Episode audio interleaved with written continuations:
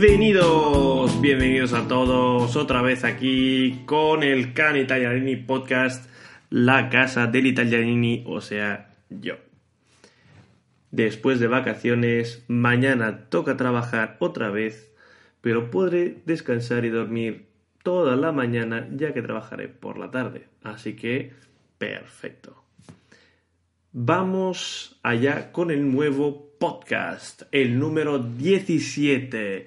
Tengo dos temas a tratar hoy, pero realmente trataré solo uno porque el otro en parte ya lo hemos tratado y es una petición bastante eh, imposible de realizar. El día 30 lancé un tweet donde preguntaba a mis followers, 15 followers de momento en Twitter, espero que os unáis en masa, cuál era el argumento que os gustaría para el siguiente podcast, o sea, para hoy. Elliot me escribió y me dijo, me gustaría aprender a insultar sin ser insultado, cosa bastante improbable si tú vas a ofender insultando a otra persona. Lo que sí puedo hacer es otra sesión de mi epitetario itálico, donde vamos a hablar justo de insultos, palabrotas y compañía. En el primero os recuerdo que hablamos del más conocido y súper famoso Pafanculo, pero hoy quería hablar de otra palabra maravillosa que en español en España sobre todo se utiliza gilipollas, pero que en italiano se traduciría como testa di cazzo. Este es un insulto que empieza con una letra oclusiva.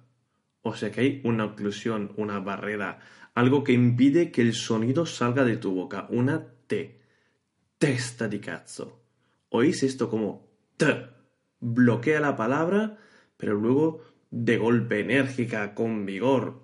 Testa di cazzo. Es como muy contundente.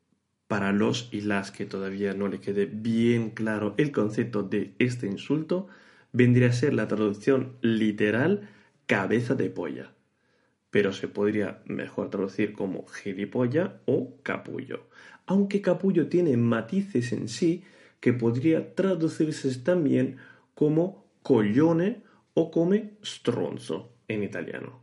Pero todo esto también lo iremos viendo mano a mano. Obviamente no puedo no mencionar mi Biblia de insultos y palabrotas en italiano, parolacce os pondré en la descripción el enlace del artículo y otro enlace de un grupo maravilloso que es de Bolonia, donde yo estudié, donde cuando yo en joven edad iba de conciertos y de fiestas, fui a ver muchísimas veces. Es un grupo muy cachondo que utiliza muchas palabrotas y bastante divertido. Hacen medley, canciones propias, hacen doblajes de La Guerra de las Galaxias en eh, dialecto boloñés. Eh, son realmente muy divertidos cuando tengáis un nivel de italiano para poderlo entender y disfrutar de verdad. Mientras tanto, os voy a poner también en descripción la canción de el grupo cuyo nombre es Gem Boy y la canción es la canzone del cazzo, que en sí quiere decir que es una mierda de canción, pero en realidad no es otra cosa que la versión italiana de la canción de Leonardo Dantes tiene nombres mil. Como podéis ver, hemos entrado en la sesión de epitetario itálico y hemos acabado en la canción del cuore. Aunque esta realmente de Game Boy no es mi favorita, hay muchísimas más que os puedo ir proponiendo sin ningún problema si estáis interesado en este tipo de música bastante em, epitetaria, escurril. Eh, y como esta, hay también otro grupo muy famoso que se llaman Schiantos y Squallor. Y para los que entiendan un poco de napolitano, también el grande Tony Támbaro. Ya os he dado muchos elementos para poder profundizar, trabajar en ello, escuchar música y aprender algunas cositas nuevas, ¿verdad? Así que hoy me despido de todos vosotros. Obviamente, como últimamente siempre hago, habrá promoción en el canal de YouTube e Instagram con nuevos doblajes, espero que muy divertidos y cachondos, a ver si mi mujer se anima y me ayuda a hacer otro. Y mañana, pasado o muy pronto, volveré a hacer otro podcast donde hablaré sobre canciones de dibujos animados japoneses normalmente de nuestra infancia. Estamos hablando de las personas que nacieron entre el 75 y 90, por ahí. Entre 30 y 40 años, por así decirlo.